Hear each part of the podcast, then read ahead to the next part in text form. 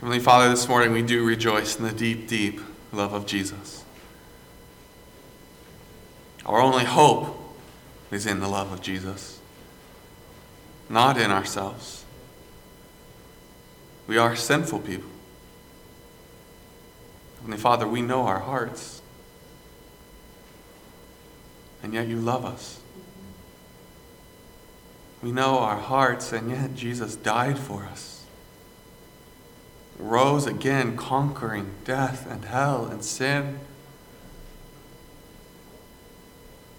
Heavenly Father, we rejoice this morning in the love of God that sent the Son, and the love of Jesus that came and died for us, as undeserving and sinful as we are. We rejoice and we cling to that cross. It is our only hope. And even now, as we turn our attention to this passage, may we be challenged as we see the love of Jesus, the extreme, amazing love of Jesus. May be a challenge, an example to each and every one of us. Heavenly Father, I pray that you would give me boldness to proclaim the, Lord, the word of God with clarity with authority this morning. That your Spirit would work through your word for your purpose in each and every one of us. That distractions would fall away and we focus in on what you have for us this morning. We pray all this in the name of Jesus Christ. Amen.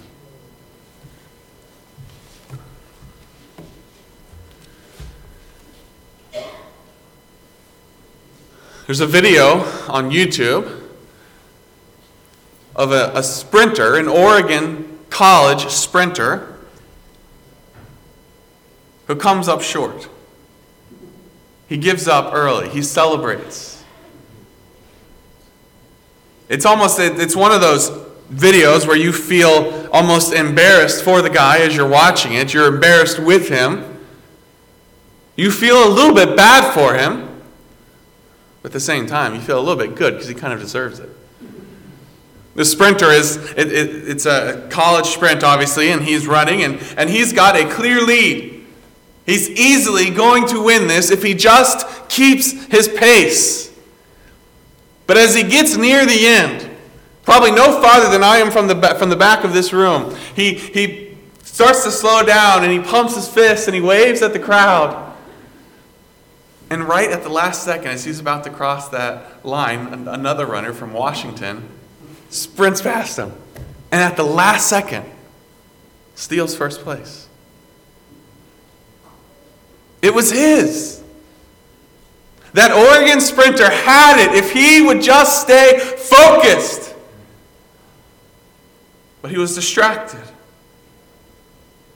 And because of that, he came up short.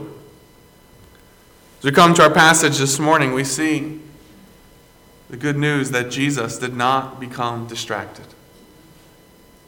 Up until the very end, until the cross itself, Jesus stays focused on the prize before him. This morning in John 13, we see the amazing love of Jesus. Love that does not let up, love that does not let go. As we've been working our way through John chapter 12, coming now to John 13, I've mentioned every week that this is John 12 is a transition passage. It's a transition between the first half of the book that is focused on Jesus' public ministry to John 13 through the end that is more focused on Jesus' private ministry leading up until his passion. So you have in John 12, you have verses 12 to 19, the triumphal entry.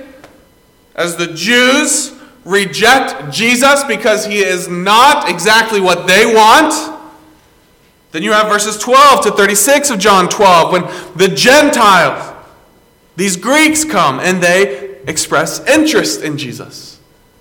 So you have this kind of under the surface thing that is going on where the Jews are rejecting Jesus and the Greeks, the Gentiles, are coming in and they're starting to grow interest in Jesus. You have verses 37 to 50, where John discusses the Jewish rejection of Jesus, what we saw last week. That this rejection did not catch God off by, by surprise. God knew this was coming. In fact, it was part of his sovereign plan. God is in complete control, even in the Jewish rejection of Jesus.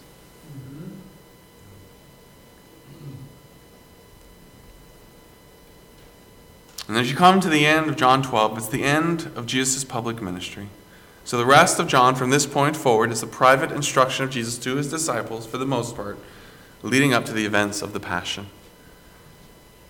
In John chapter 13, verse 1, is kind of a heading for that section. It tells us, it, it, kind of backs up and gets a big view of what is going on. Look with me, if you will, at verse 1. And in verses 1 to 3, we see the motivation of Jesus. And, and 13.1 kind of sets the stage here. He says, Now before the feast of the Passover, when Jesus knew that his hour had come, that he should depart from this world to the Father, having loved his own who were in the world, he loved them to the end. That is the theme of the next several chapters of John, where it's almost as if John is backing up and he's saying, This is what's going to happen. This is what you're going to see in the next several chapters. You're going to see that Jesus stays faithful, that Jesus stays focused on the path ahead, that he loves his own even to the end. Notice, if you will, in verse 1 when we are before the feast of the Passover. But notice also that Jesus knew. In fact, you'll notice throughout this passage, Jesus knew several things. All throughout, three or four times, you'll see the word Jesus knew this or knowing that. And the first time we see this is here in verse 1. Jesus knew that his hour had come. We saw that uh, a few weeks ago in John 12 23. As I mentioned earlier, as the Greeks come to Jesus, and these Greeks show interest in Jesus, even at the same time as the Jews are rejecting Jesus.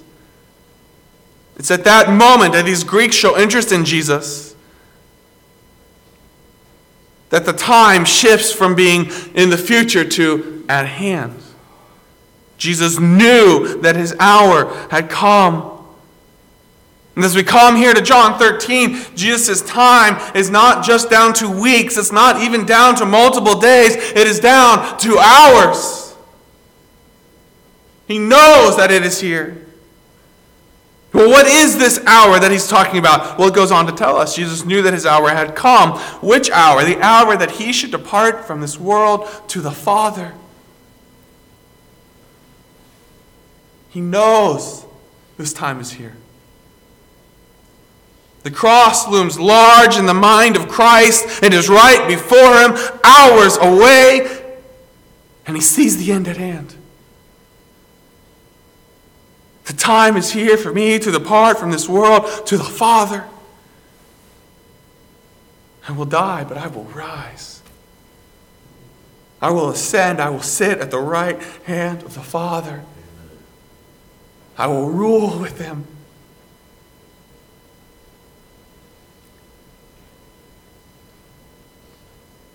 How Jesus must have longed for that. And this hour, as Jesus knows that his hour has come, how he must have looked forward and longed to be reunited with the Father, to be sitting at his right hand in glory. I don't think that we can even to begin to understand how Jesus must have longed for that. It is what is rightfully his. It is who he is. He finds himself clothed in flesh, facing death, sitting with a group of 12 men who, who even as we'll see in these chapters, one of whom will betray him, several of whom will abandon him in his hour of need.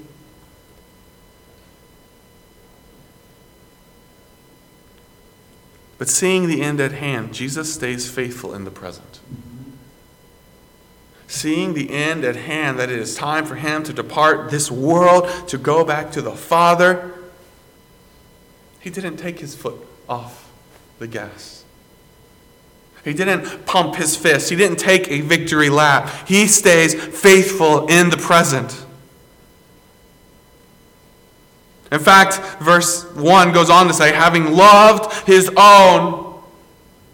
The focus here is shifting more to this intimate group, that the 12 uh, apostles, the disciples are with him, having loved his own. He loved them, his whole ministry, since he called them, he loved them, he served them. And so, having loved his own who were in the world, he loved them to the end. He didn't back up a little bit, he didn't slow down. He loved them and he loved them to the end. His obedience to the Father does not falter, and his love for his own does not falter, even in the midst of their faltering faith here at the end, as we will see.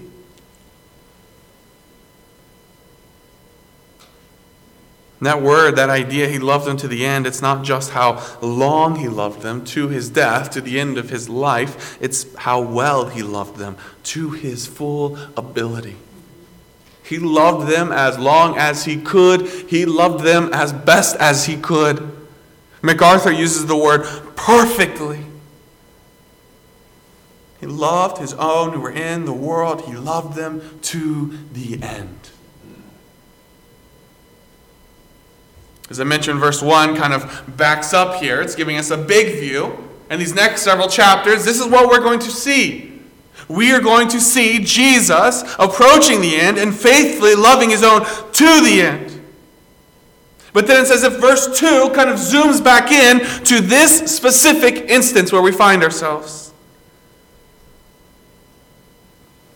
Supper being ended, the devil, having already put it into the heart of Judas Iscariot, Simon's son, to betray him. So as we zoom in here, we're zooming into the time of day. Supper has ended. But notice something else that has happened. The devil having already put it in the heart of Judas Iscariot. This is not a physical possession, but it's clear influence. The devil has influence over Judas at this point. He's already put it into his heart to betray him. John doesn't put this here as an excuse for Judas. There is no excuse. He puts it here for us. It's a peek behind the curtain. MacArthur again notes that Judas's wicked heart desires exactly what the devil desired. The devil is not here forcing Judas to do something he does not want to do. Judas betrays Jesus because Judas wants to betray Jesus. Just so happens that his desire lines up with the devil's desire. The devil is working with Judas, the devil having already put it into the heart of Judas Iscariot, Simon's son, to betray him. Perhaps that is what is most striking about this passage. It's what stood out to me all week long as I studied this passage the fact that Jesus, Jesus knows what Judas will do. We're getting a peek behind the curtain. As John mentions, the devil having already put it in the heart of Judas, Jesus knew all along what is going on in Judas's heart. Jesus knows that Judas will betray him. In fact, you'll see that when we get to verse 18 where he says, I do not speak concerning all of you because I know whom I am chosen. I know. I know your heart, Judas.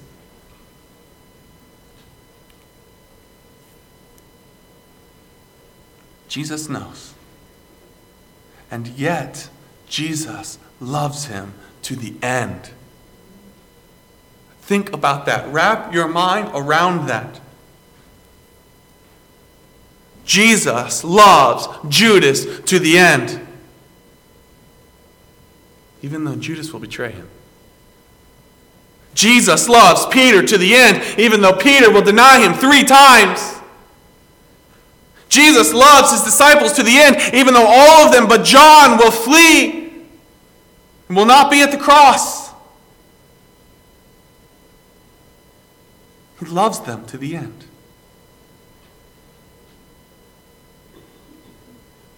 In fact, not only does he love them to the end, he shows that love, as we'll see in verse 4 going forward. So the devil has been working on Judas. Verse 3 Jesus knowing, here again is another knowing. Jesus knows. He knew that his hour had come. Verse 1. Here, verse 3 Jesus knowing that the Father had given all things into his hands and that he had come from God and was going to God. That is an interesting phrase if you think about the context in which that is put. What is it that is in Jesus' immediate future at this point? It is the cross, it is his death. And yet, what he knows is that the Father has given all things into his hands. You see, Jesus does not view the does not go to the cross reluctantly. He goes to the cross victoriously. He goes to the cross knowing that the Father had given all things into his hands. He knew who he was. He knew that he had come from God. He knew where he was going. He knew he was going to God. I think that's important for us to see. Don't miss verse 3. Jesus goes to the cross knowing this, not reluctantly, victoriously. He loves his disciples radically to the end because he trusts God radically to the end. He knows this. He knows that God has given all things into his hands. That is why he goes to the cross. He knows that God has given all things into his hands. He knows that he has come from God. He knows that he is going to God. And that is why he is able to love his disciples to the end faithfully. In fact, it is this knowledge that leads to verse 4 his action. So don't miss in the first three verses we have Jesus' motivation. He loves them to the end. He knows who he is. He knows where he is going. He knows that God has given all things into his hands. And knowing this, what does he do? Verse 4 He rose from supper, laid aside his garments took a towel and girded himself. The Lord who humbled himself to save now humbles himself to serve. He laid aside his glory, now he lays aside his garments. He takes up a towel, he girds himself. He pours water into a basin and he begins to wash the disciples' feet and to wipe them with the towel with which he was girded. Think about that. What have we just seen? Jesus knows that God has given all things into his hands. He knows he's going back to the Father. He knows he will be seated at the right hand of the Father in glory and power. And what does he do knowing that? He gets down and he serves. He washes his disciples' feet. This is not just service, it is the lowest form of service. It is almost a shameful duty.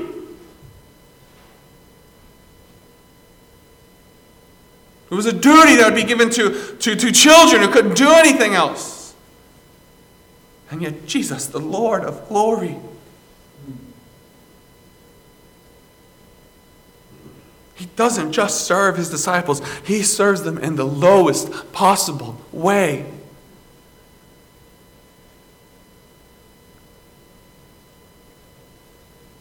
Verse 6 Then he came to Simon Peter.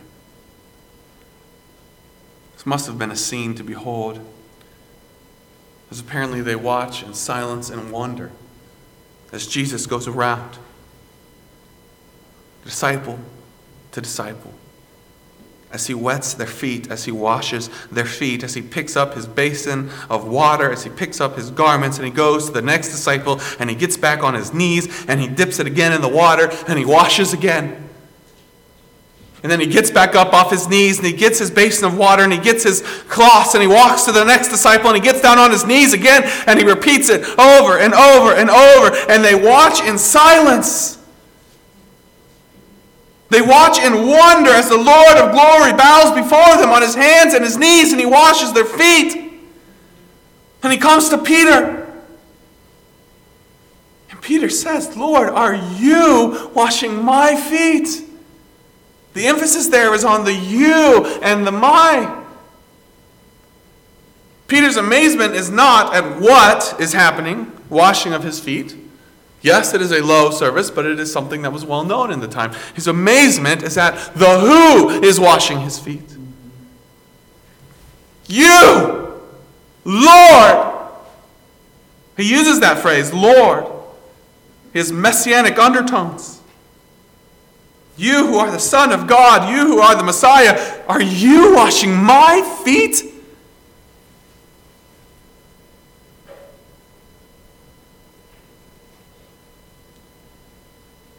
He's struck with this. He cannot wrap his mind around this. You are washing my feet.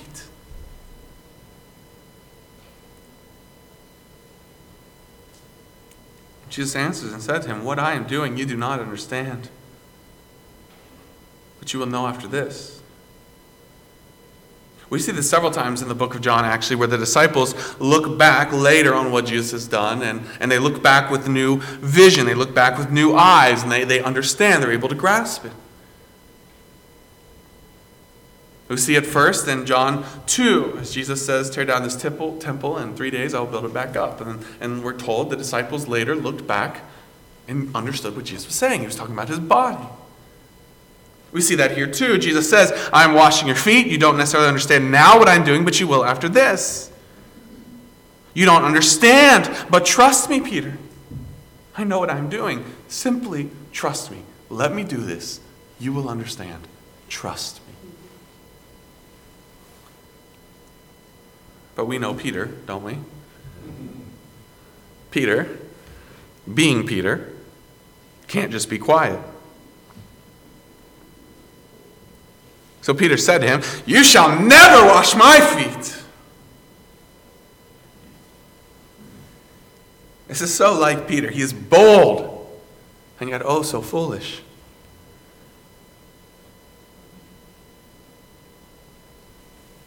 You have an odd juxtaposition of humility and pride here.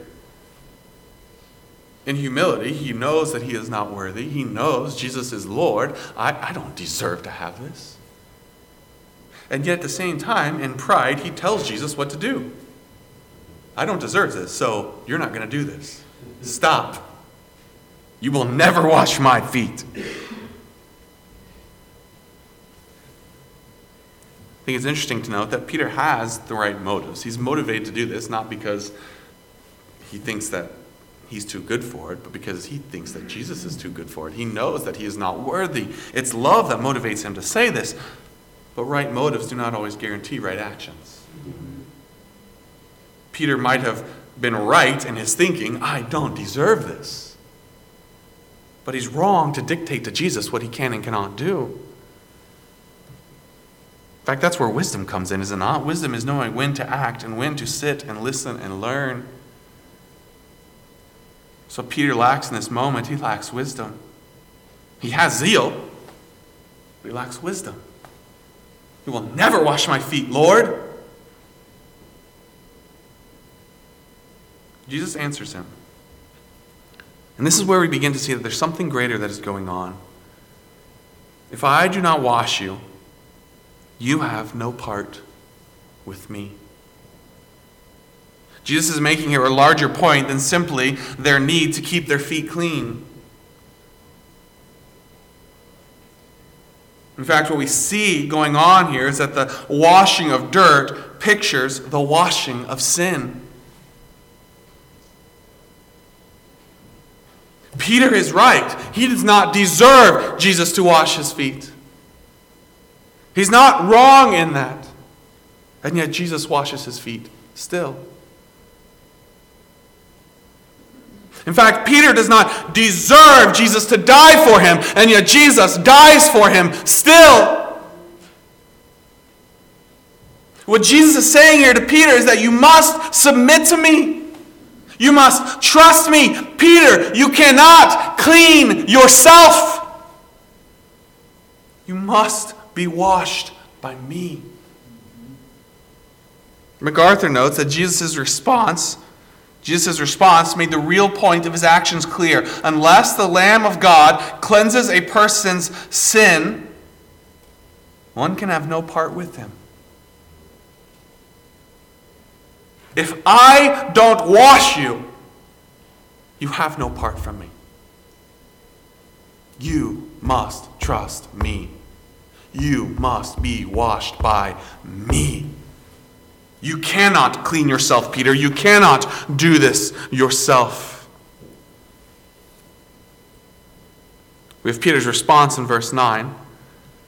Simon Peter said to him, Well, Lord, not my feet only, but also my hands and my head. Once again, in his passionate exuberance, Peter finds himself dictating to Jesus what he can and cannot do. Rather than simply, at this point, submitting and listening and learning. Peter's exuberance is almost here humorous. You must not wash me. I must. Then you must wash all of me. I think, in a sense, we appreciate Peter's enthusiasm, do we not? But his unfiltered mouth displays his proud heart. He finds himself here overcompensating, and now he's once again dictating to Jesus again. You must not wash me. Okay, well, then this is what you must wash on me all of me.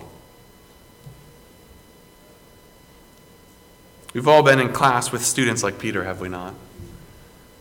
In fact, I can picture the rest of the disciples sitting there saying, Peter, shut up. Let Jesus finish speaking. Just be quiet. You're just messing this up. Just be quiet.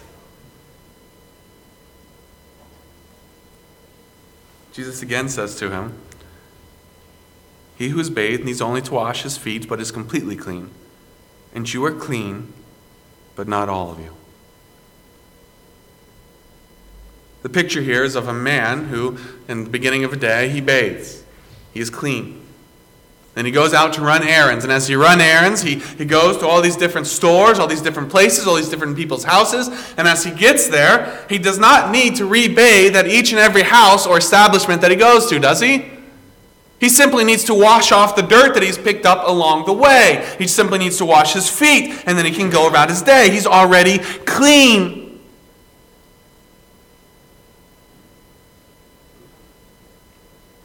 One commentator noted this that the bath represents the complete, unrepeatable cleansing of new birth. The original cleansing, I have cleaned you. But then the washing of the feet pictures the repeated cleansing needed for intimacy with Christ after salvation. Peter, I don't need to clean all of you again. I've already cleansed you.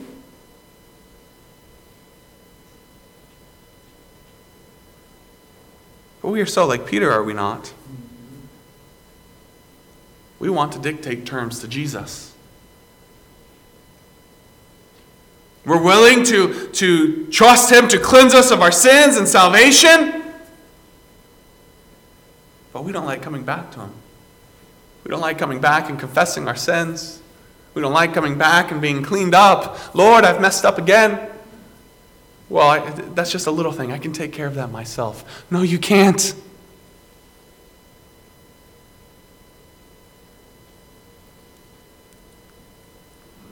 Jesus says here to Peter, You trust me to wash you, now trust me to clean you up. What we see here is a difference between justification, one time, I am saved by faith, and sanctification, ongoing, constant growth. It becomes clear that that is what Jesus has in mind because he says in the end of verse 10 and to 11, You are clean, but not all of you. You've all been cleansed, you've all been justified, but there is one who is not. Well, who is this one? Verse 11 tells us, For he knew, again, Jesus knows, he knew who would betray him. Therefore, he said, You are not all clean. You've all believed. You've all been cleansed. You've all been justified. But not all of you. There's one who hasn't been cleaned.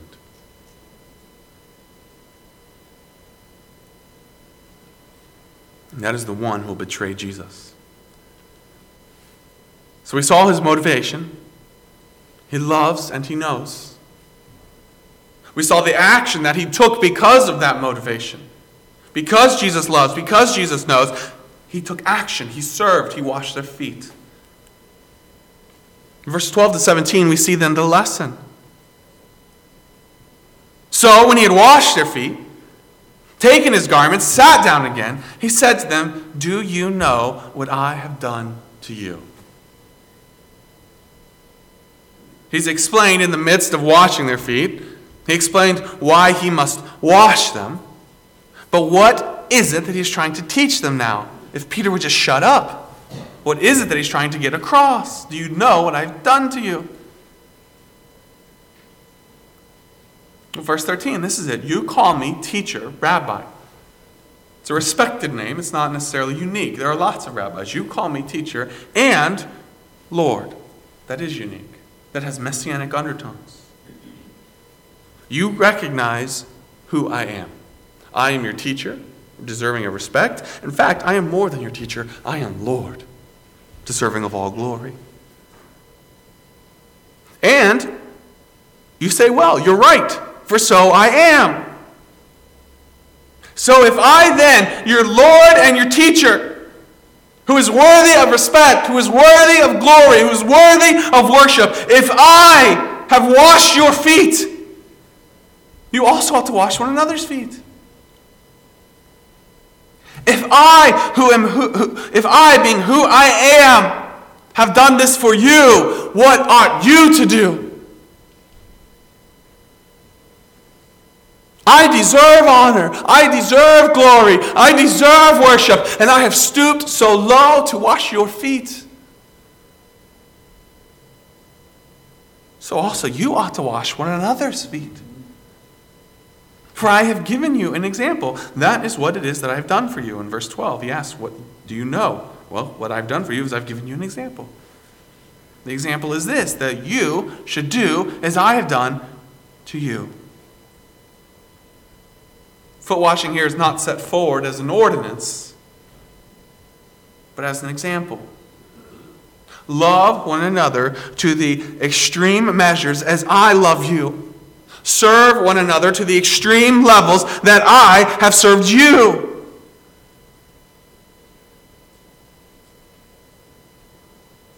Jesus, the Lord, set aside his glory to die, and he set aside his cloak to wash. There was no limit to Jesus' love or Jesus' service for his own, and there must be no limit to our love and our service for one another. If our Lord does this, how much more must we do? In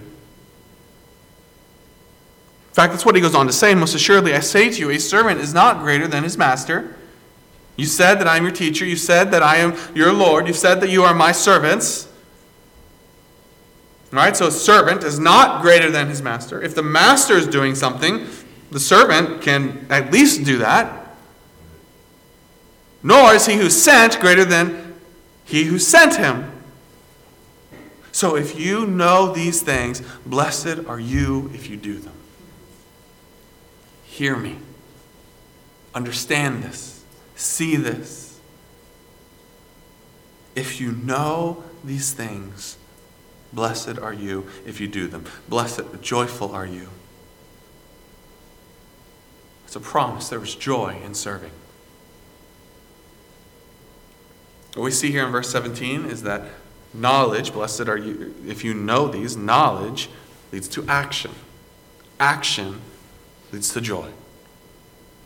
Knowledge leads to action. It should, at least. If you know these things, do them. And if you do them, you will be blessed. Knowledge leads to action, action leads to joy. In fact, is this not what we just talked about last Sunday night in Romans 12, verses 3 to 8? Humility, a right view of oneself. I am a servant. Plus, Knowledge, my master loved extravagantly, equals service. I must love extravagantly.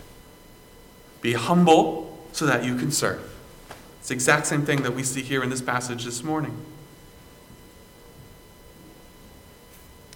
And then you come verse 18 to 20 encouragement. encouragement.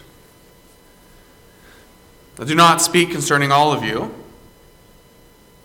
I know.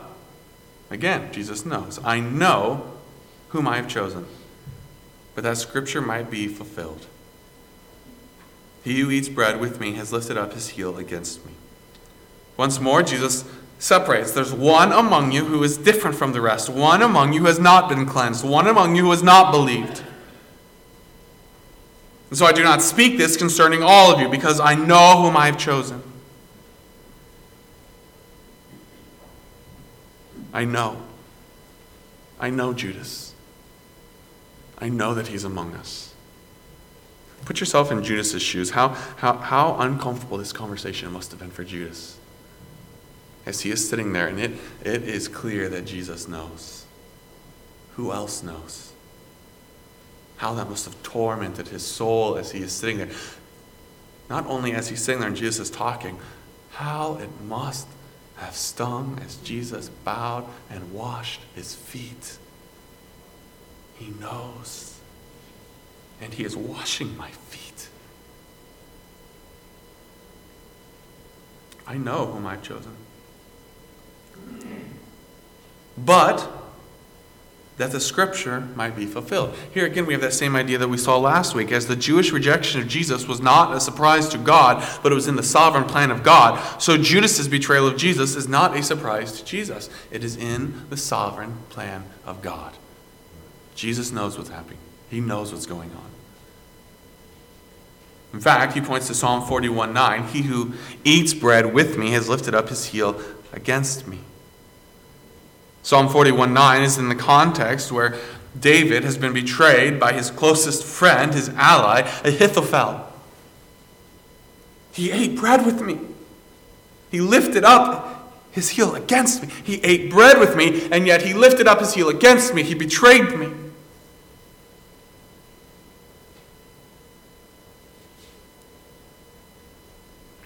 It's interesting. Psalm 41 9 you have the lesser David betrayed. You have the greater David betrayed by those they trusted, by those they loved. And don't get the idea that just because Jesus knew this was going to happen, it was easy for him.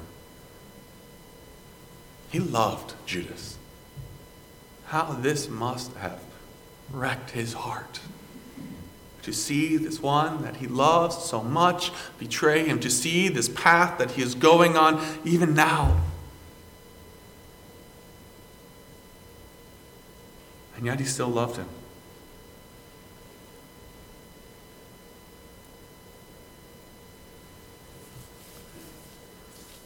Verse 19 Now I tell you before it comes.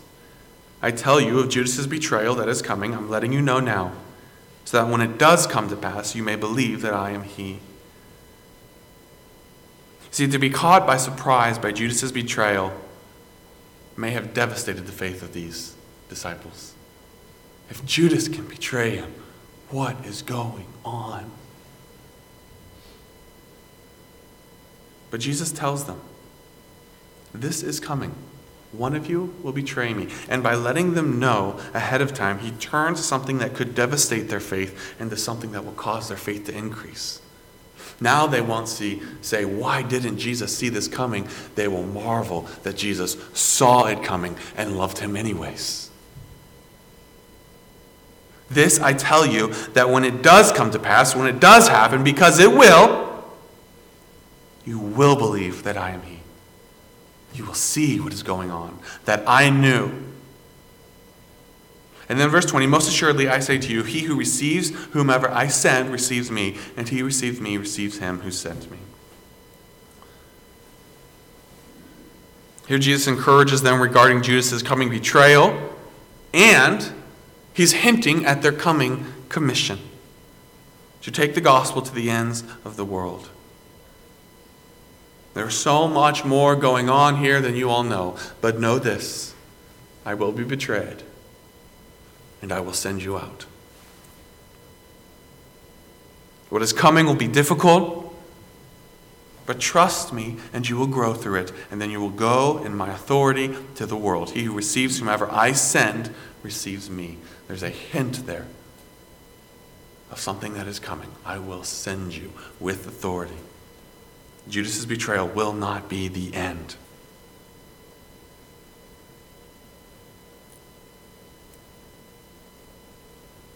So, as we come to the end of this passage, we've seen that all throughout this, Jesus knows. He knew that his hour was at hand, and so what did he do? He loved until the end. He knew that the Father had given all things into his hand. He knew that he was come from the Father and that he was going to the Father. So what did he do? He got down on his hands and knees and he served them. Jesus knew who would betray him. He knew what was going on behind the scenes this entire time. So what did he do? He loved and he taught.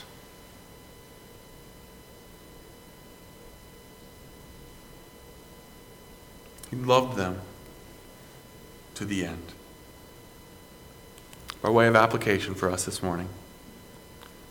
First, no. Be informed. Stand in awe of the great love with which God loves you. See that love as on display in this passage. The Lord of glory would stoop so low to serve.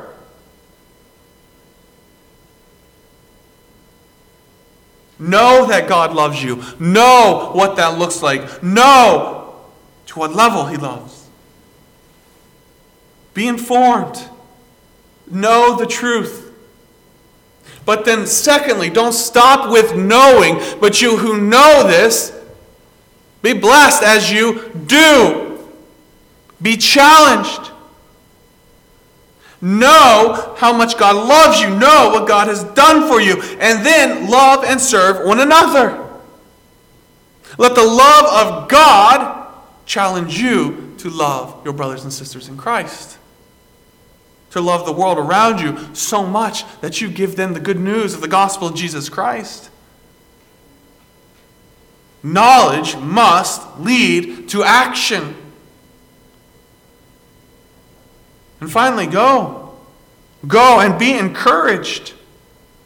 Go boldly, knowing that Jesus knows, that Jesus is at work, that he has commissioned and sent you with authority. Know the truth. Be challenged to take action and go in boldness and be encouraged.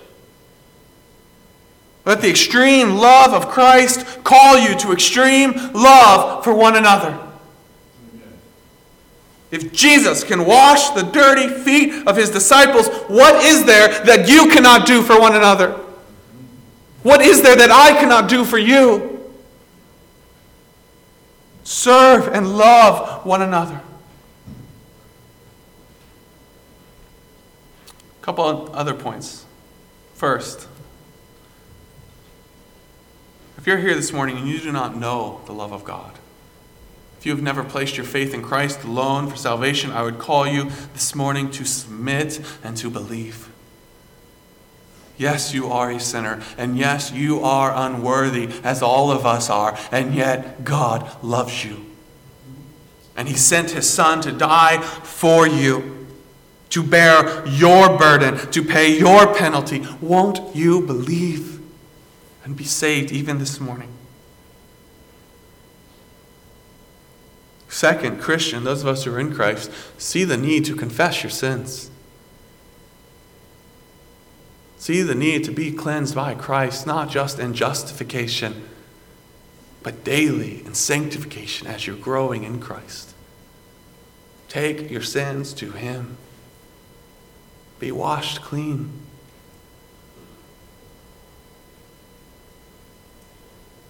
Don't try to hold it in. Don't try to hide it.